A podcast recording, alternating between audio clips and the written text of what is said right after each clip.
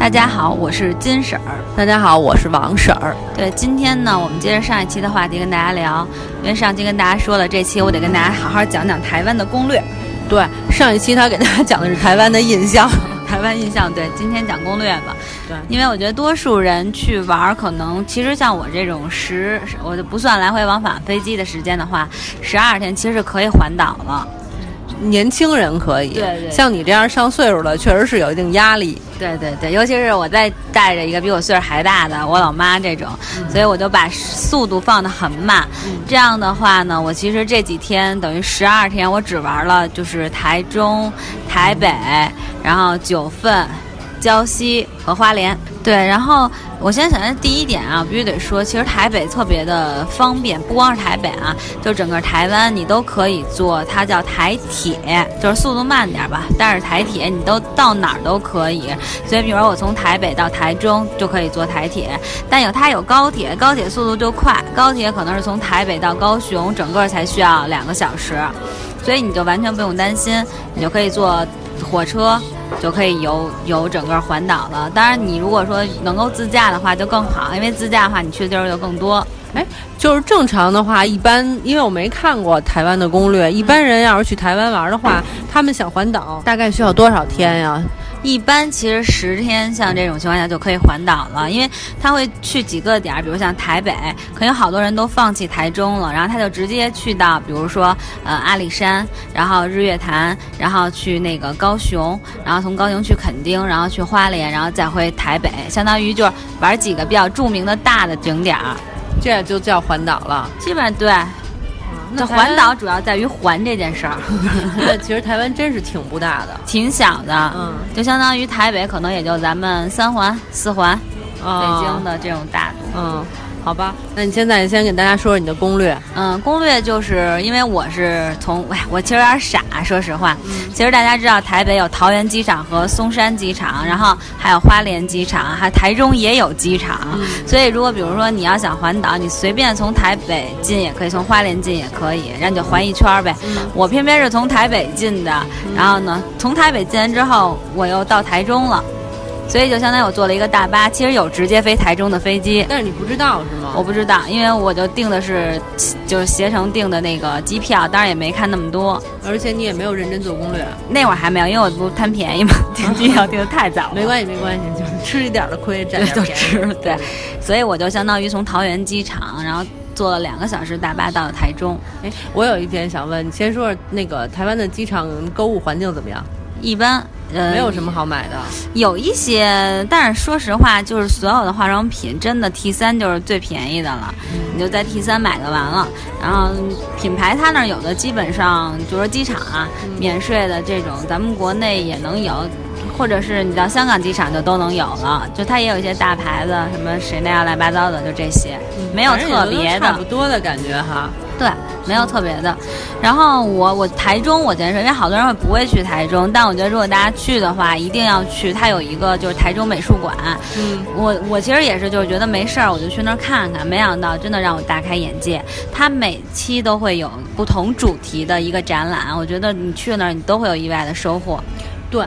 可是其实我觉得，就是出去旅游的，逛到博物馆已经差不多了，逛美术馆真的几率挺小的。对，尤其只能像我这么有文化的人。闲的，你看好吧，不能骂人啊！我说，我这真的是就是因为我觉得我特别想去，因为我在攻略上看到，就是网上人说那个美术馆，台北也有一个，但我就没去成。然后就真的都挺好的，好多人都说那儿好，所以我觉得如果有时间的话，大家可以去。而且你知道它底下面会有儿童区的，所以你就把孩子放在儿童区里就可以了。你有没有孩子？你有妈？我们那没有放妈区。行了，我不开玩笑了。哎，我其实挺想问你的，你这次不是都是从 Airbnb 上订的吗？啊，不是，不都是，个别是。啊，对，怎么样啊？挺好的，因为我在台中住的酒店，我不是在那 Airbnb 上，我是就在携程上订的。嗯，台中酒店都普遍挺便宜的，是吗？然后环境也还不错，服务那就好，我刚才也说过了。啊对，上一期已经对对对说过了。那我接着说台中景儿吧。好吧然后台中我还去了一个路易斯教堂，然后因为。我就是信基督教嘛，所以我觉得那块有一个教堂，我还挺感兴趣的，因为它的设计就是相当于比较特别，它没有那个墙体，它是四面四面，呃四面墙四四面墙体，没有钢体的那种结构，然后还挺挺好看，挺漂亮，是在东海大学里边。嗯，我觉得那个，那你就闲的真闲的似的，跟我的你就再去吧。哎，也可以那样。如果真的那么好看的话，比如说你们带女朋友去求婚什么的，还挺好的吧？对我当时一去那儿，我就 有那感觉，真是青春无限的，都是大学生，特别年轻。有一个男的居然把那女的就举在自己肩膀上了，然后那女的就从那男孩肩膀上啪就跳下来了。然后我妈当时就说：“真是年轻的孩子呀！” 那我这膝盖根本就不行。你妈想多了，你应该说你的膝盖行不行啊？我我我也没没戏，而且就是。太挺重了挺美的，你知道吗？特别适合就是谈谈恋爱啊谈谈恋爱啊那种，对，就那校园的那种环境也特别美。嗯，还有我去了一个彩虹村，嗯，彩虹村也是相对来说挺有名儿的，但那个就真的很小了。如果你没有时间的话，你就可以不用去了，因为那是一个香港老头儿，也闲得无事，真的就我说人家生活情趣啊，就体验到这儿，闲得无聊，就把在村子上画了好多画，你知道吧？用那种颜料，然后我还看见那老头儿了，九十多呃八十多岁好像，嗯，就反正就那么一村子，就也很小，所以你就可去可不去，有空就去。画的好吗？这也不好，挺搞怪的那种，有有有鬼鬼的那种图案，还有那种就说不清楚那种风格，儿童画的那种风格，你知道吧？嗯，也挺可爱的。对就是挺可爱的，所以好多人会去。但是我觉得，因为台中其实去的人不多，嗯大家一般都不会去台中玩儿，嗯所以我觉得你们要如果去的话就可以。最主要一般大家会去日月潭，日月潭离台中比较近，你去了日月潭，觉得怎么样？好，好，没门票。哎，我在台北就是整个台湾游，我只花了故宫一个门票，嗯其他全部都是没门票的。哎，故宫多少钱啊？故宫是台币是二百五十块钱，和人民币将近五六五十多块钱，不到六十。很便宜啊。，对啊，嗯，所以就是人家那儿就普遍都是那样。我看好多当地的人，就老百姓啊，就会去那个日月潭健身去。他有专门的健身步道，真的是我正好还遇到他，他那参加那种健身步道，就是然后快走或者是马拉松，我也不知道是什么，就一排人，好多好多人，然后带着就那种号码，嗯，然后你可以去那儿租自行车，我就是租的自行车带我妈，就是在那个环潭，环潭，它有它有那个环潭路线，就是只适合和你骑自行车的人去，嗯然后还有那个步行道，你也可以走，就真的特别美，而且天蓝怎么看都美。那倒是。北京就是春节期间天也挺蓝的，说实话也挺好的，真的挺。挺所以你心情就会好啊。其实那花花草草那景儿也都差不多，潭嘛也不小，但你说特别大嘛，也也一般，有点像北海公园，类似于这样吧。嗯，反正人少天蓝，到哪儿都挺好的。，对，嗯其实还有一个地儿我没去啊，但是大家可以考虑，就是清境农场，嗯它就一个农场，绿绿的草，里边有一个类似于像古堡那种建筑，特别适合带孩子去。因为我路上就碰见一个妈妈，就说说，哎呀，昨天我们就去亲近农场玩了，那儿可好了。玩什么呀？骑马。嗯，没有，就是它有那种，就比如牛啊什么这那，就让孩子们看牛在那边大片的草地撒欢儿呗。玩什么的。，对，它有卖好多小纪念品的，逛。嗯，好吧，反正就是，我觉得，反正我觉得日月潭可以去，你要有空的话就去吧。你不用说可以去吧？我觉得一般去台湾玩的人都会去吧。嗯，对，基本哎，就其实它应该是日月潭吧，是一个非常著名的景点对，太有名了。对，而且你它有那个船，你就在从水社那块儿，然后就坐船，然后分两三个地儿停，有一个是有一个寺庙，我记不清名儿了。玄奘寺，然后还有一个是那个，另外是一个他当地的一个就是民族村似的那种，嗯就去那儿就可以了。其实主要是欣赏自然风光。，对，嗯，对，然后还有就是也是在台中附近的一个鹿港小镇。其实我之所以去鹿港啊，就是以前听那个歌啊，当然那是我，哦我以为你爱吃鹿港小镇那饭呢。哎，其实也有这个原因。我当我当然我还想说鹿港小镇的饭，我到那儿吃吃鹿港小镇有什么好吃的？啊嗯，到结果底跟那个一样不一样？对，根本就不一样呢就没有啊，没吃着啊。它就是它没有特色的，就是说这也就他们那儿特爱吃羹。我吃那线面糊，它就跟羹似的那种东西。嗯但是它是一个老镇，嗯，但是鹿港小镇以前特别有名儿，它好像说台湾流行一个一府二鹿三艋甲，嚯，就就这么一个，嗯。就这么一个 顺口溜儿。对，然后说因为是原来鹿港小镇，它是啊荷兰时期的时候一个特别有名儿的一个小镇，然后经济都特别发达，现在没落了，但是也不错，就是你会觉得特别有那种。老就是老老人的那种生活的那种情趣，然后有好多，它有专门一条街，嗯，特别的，那个繁也不算繁华，就是那种弄了好多小小资的小店。但是我去的是呢，因为我走错路了，所以我去人家菜市场了。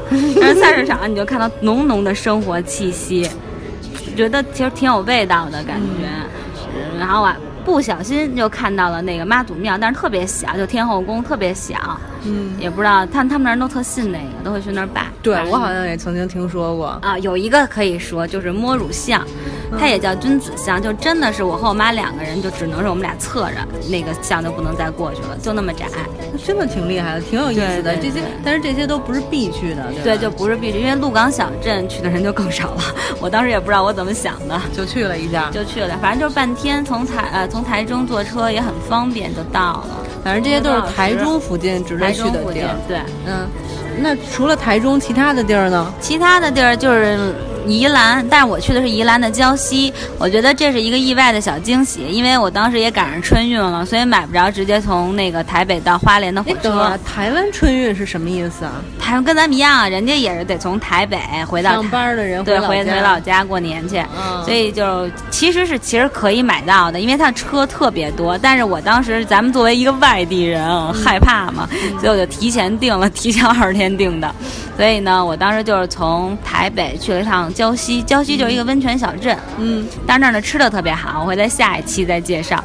但是就是挺好玩的，就是有那种，因为我只待相当于一天嘛，所以我就到那儿就开始去泡温泉。我租了一个温泉屋，等于就自己可以在里泡。然后还有那个小鱼，它都不是小鱼了，是大鱼，跟你手掌那么大的鱼。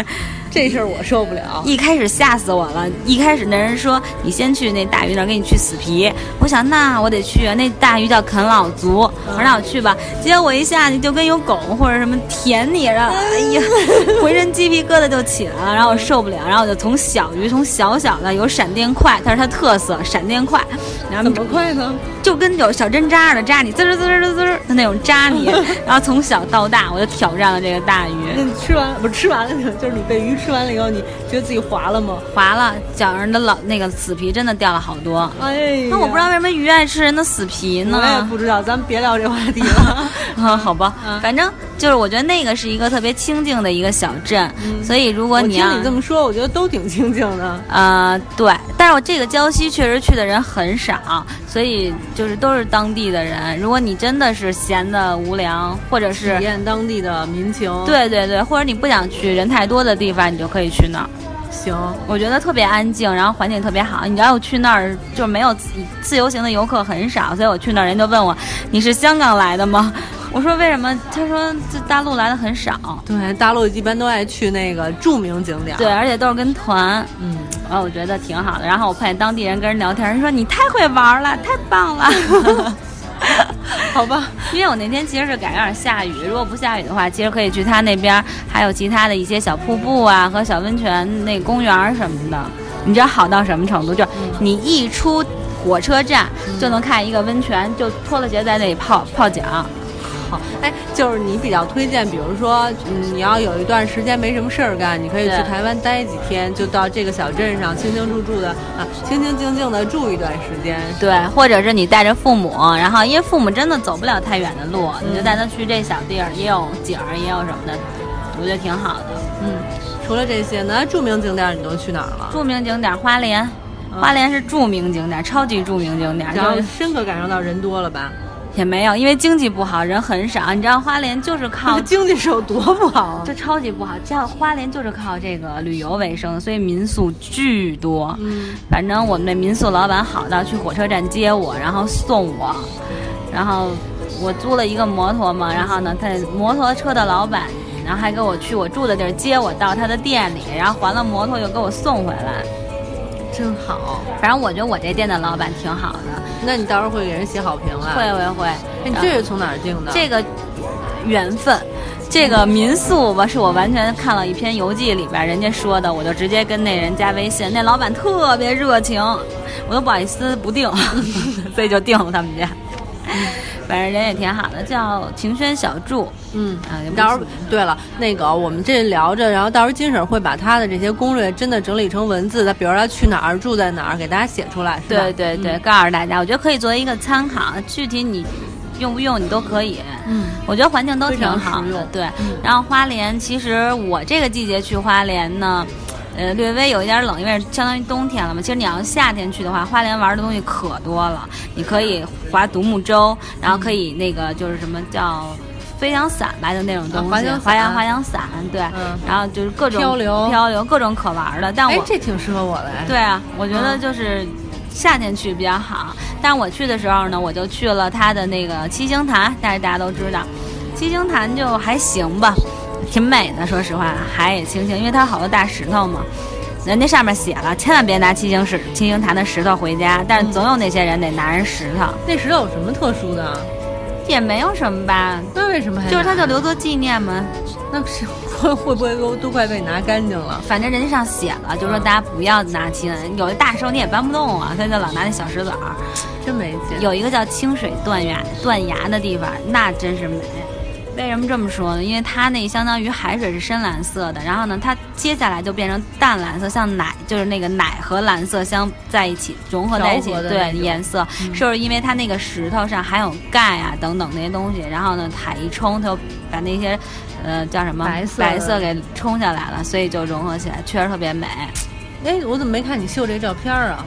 我秀了，我春节的时候秀的就是这张。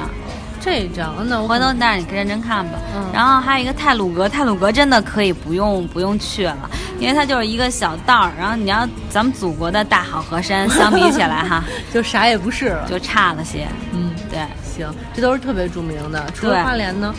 花莲，然后就台北了。台北的话，那故宫就别说了，故宫真得去。不是我，我就等着听故宫呢。还别说了，真得去是为什么？反正人宝贝太多。对，但是大家真的别赶春节去。我头一天去，我不跟你说没进去吗？我一看那队，买票要排队，然后呢进去还要排队，我将近就看一个，将近得两三个小时我才能进去。所以呢，我就放弃了。第二天赶到一早去，一早我都逛了得将近要三个小时。所以我觉得，嗯，最好就赶平时吧，平时可能人会少一些。就我。拍那个翡翠玉，就是那个玉玉白菜那个，我将近也排了十五分钟的队才拍一张照片哦。好吧，不过不过你那个照片我倒是看见了，回头你会贴出来哈。对对，那张那个真的是很美啊。就是传闻中的，我原来以为就是你知道吧？咱们在马路上也经常看有人叼那种假的东西，那大白菜真作实，人家叼这白菜真的是栩栩如生，特别不一样。而且他是说，这这块玉本身不是一块特别好的玉，但是就是说那个巧妙的利用利用这颜色，没错。而且上面有一个，我不知道你能，我拍其实能看出来，就有一个是昆虫在上面，是蚂蚱吧？对，类似于那种。对对对，我我我原来看过这个的详细介绍，我觉得挺服的。真的特别棒，而且那宝贝超级多，他们说好像得有将近七八十十万件啊，就是他每三个月会换一次，等于说我这次去，就是这次看的，下一次我不一定能看到，所以呢就这么换，每三个月换一次，还得换二十八年才能所有的宝贝都展完。哇塞，你说万恶的 封建社会，搜刮了多少民脂民膏？真的是，但是它就特别多，各种它有各个展馆啊，比如说有这种石器啊、陶瓷啊、玉器啊，还有还有这种各种书书法，对书画有那个特别有名那个郎世宁，就那个传道士的画啊什么的等等。然后哎呦，我都看震惊了，你知道吗？就清朝清朝时期的那些瓷器，我的天呀，我我都拍了回来让你看，还有那毛公鼎，就。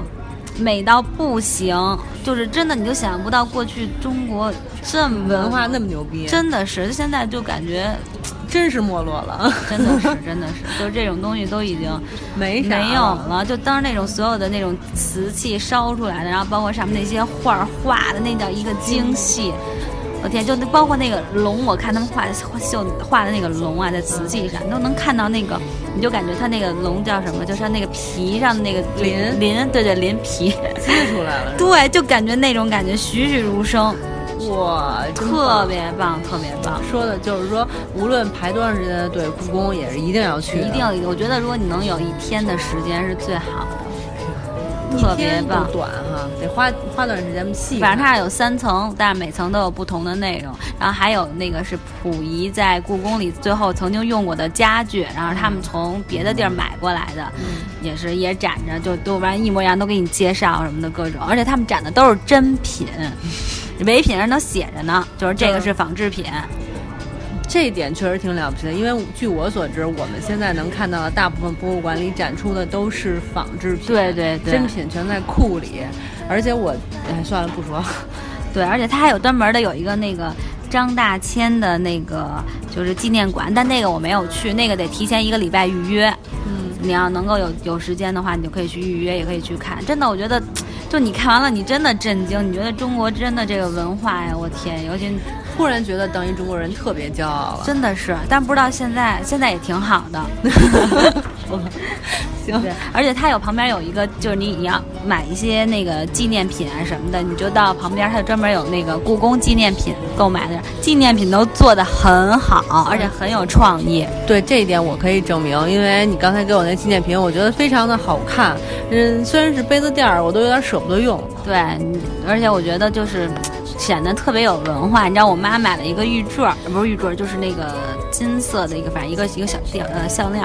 然后它是一个什么，我记不清了，忘了是一个什么画的，也是当时人家刻下来的那那种，然后人家给你做下来。还有小的那个玉白菜啊什么的，你都可以。还有那鼠标垫儿也有，就都特别好。你就觉得你现在特别有名的是那朕知道了那个。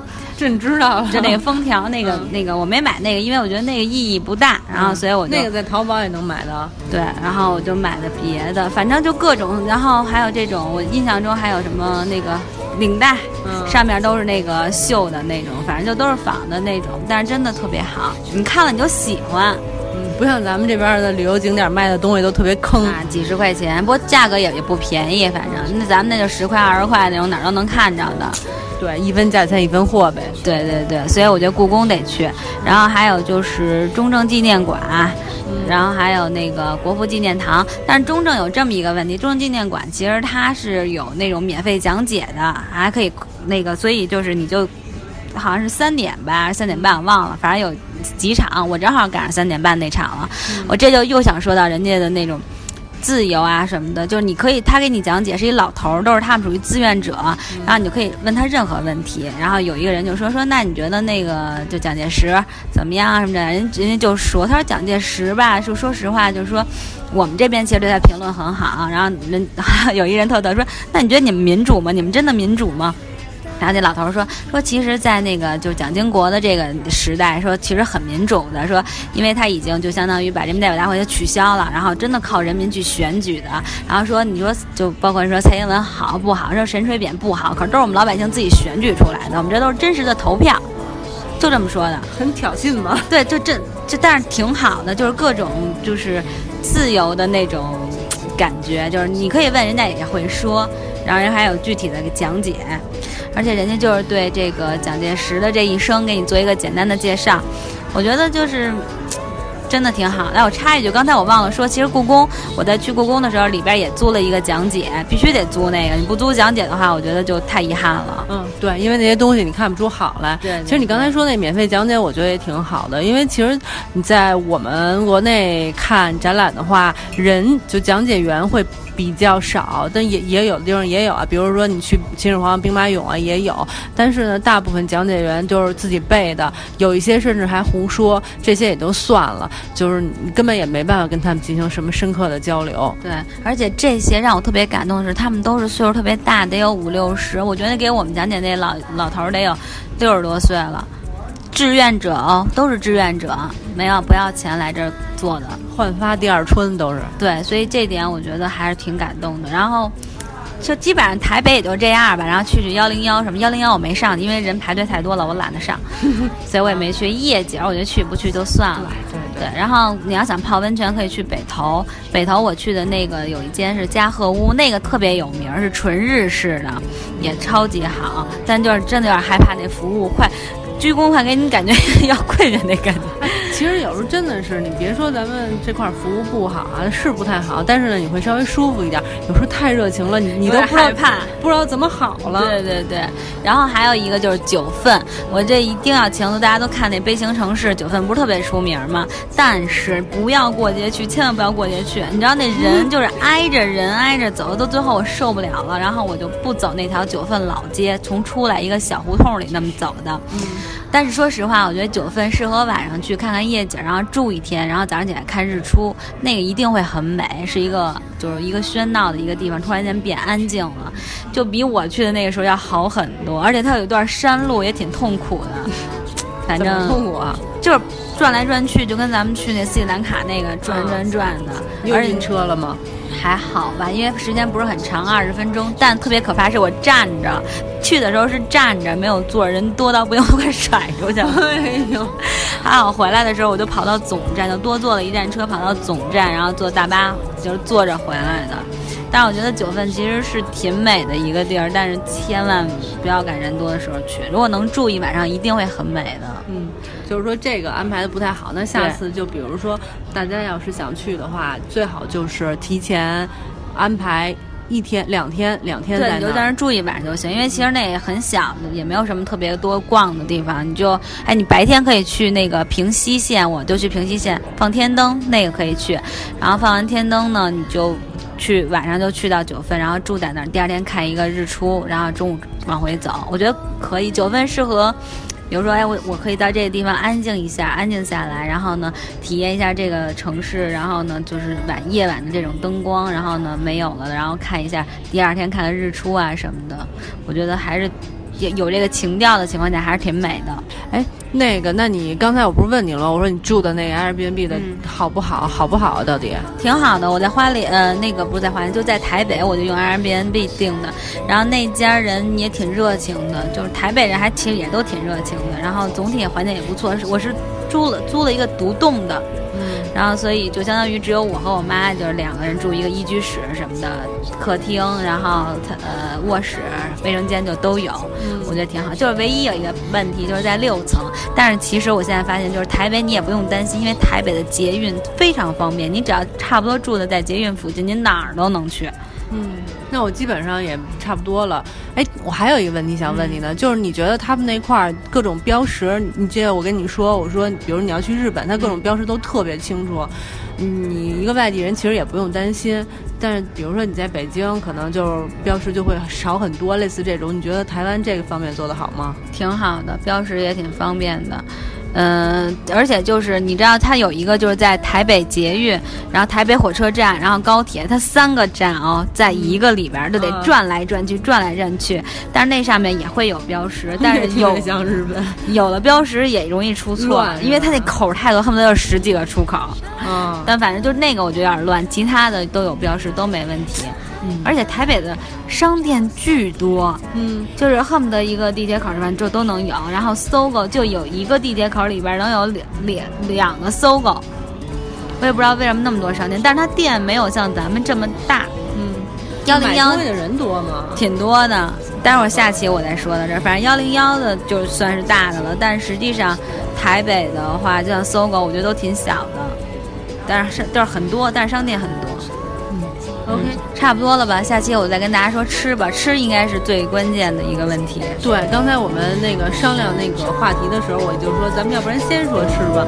就是说不行，我必须得最后再说。对对对，因为吃太多了，所以我会大家跟大家好好说说吃，然后也可以再说一些购物。OK，那咱们就下期再聊。好，拜拜，拜拜。我好想和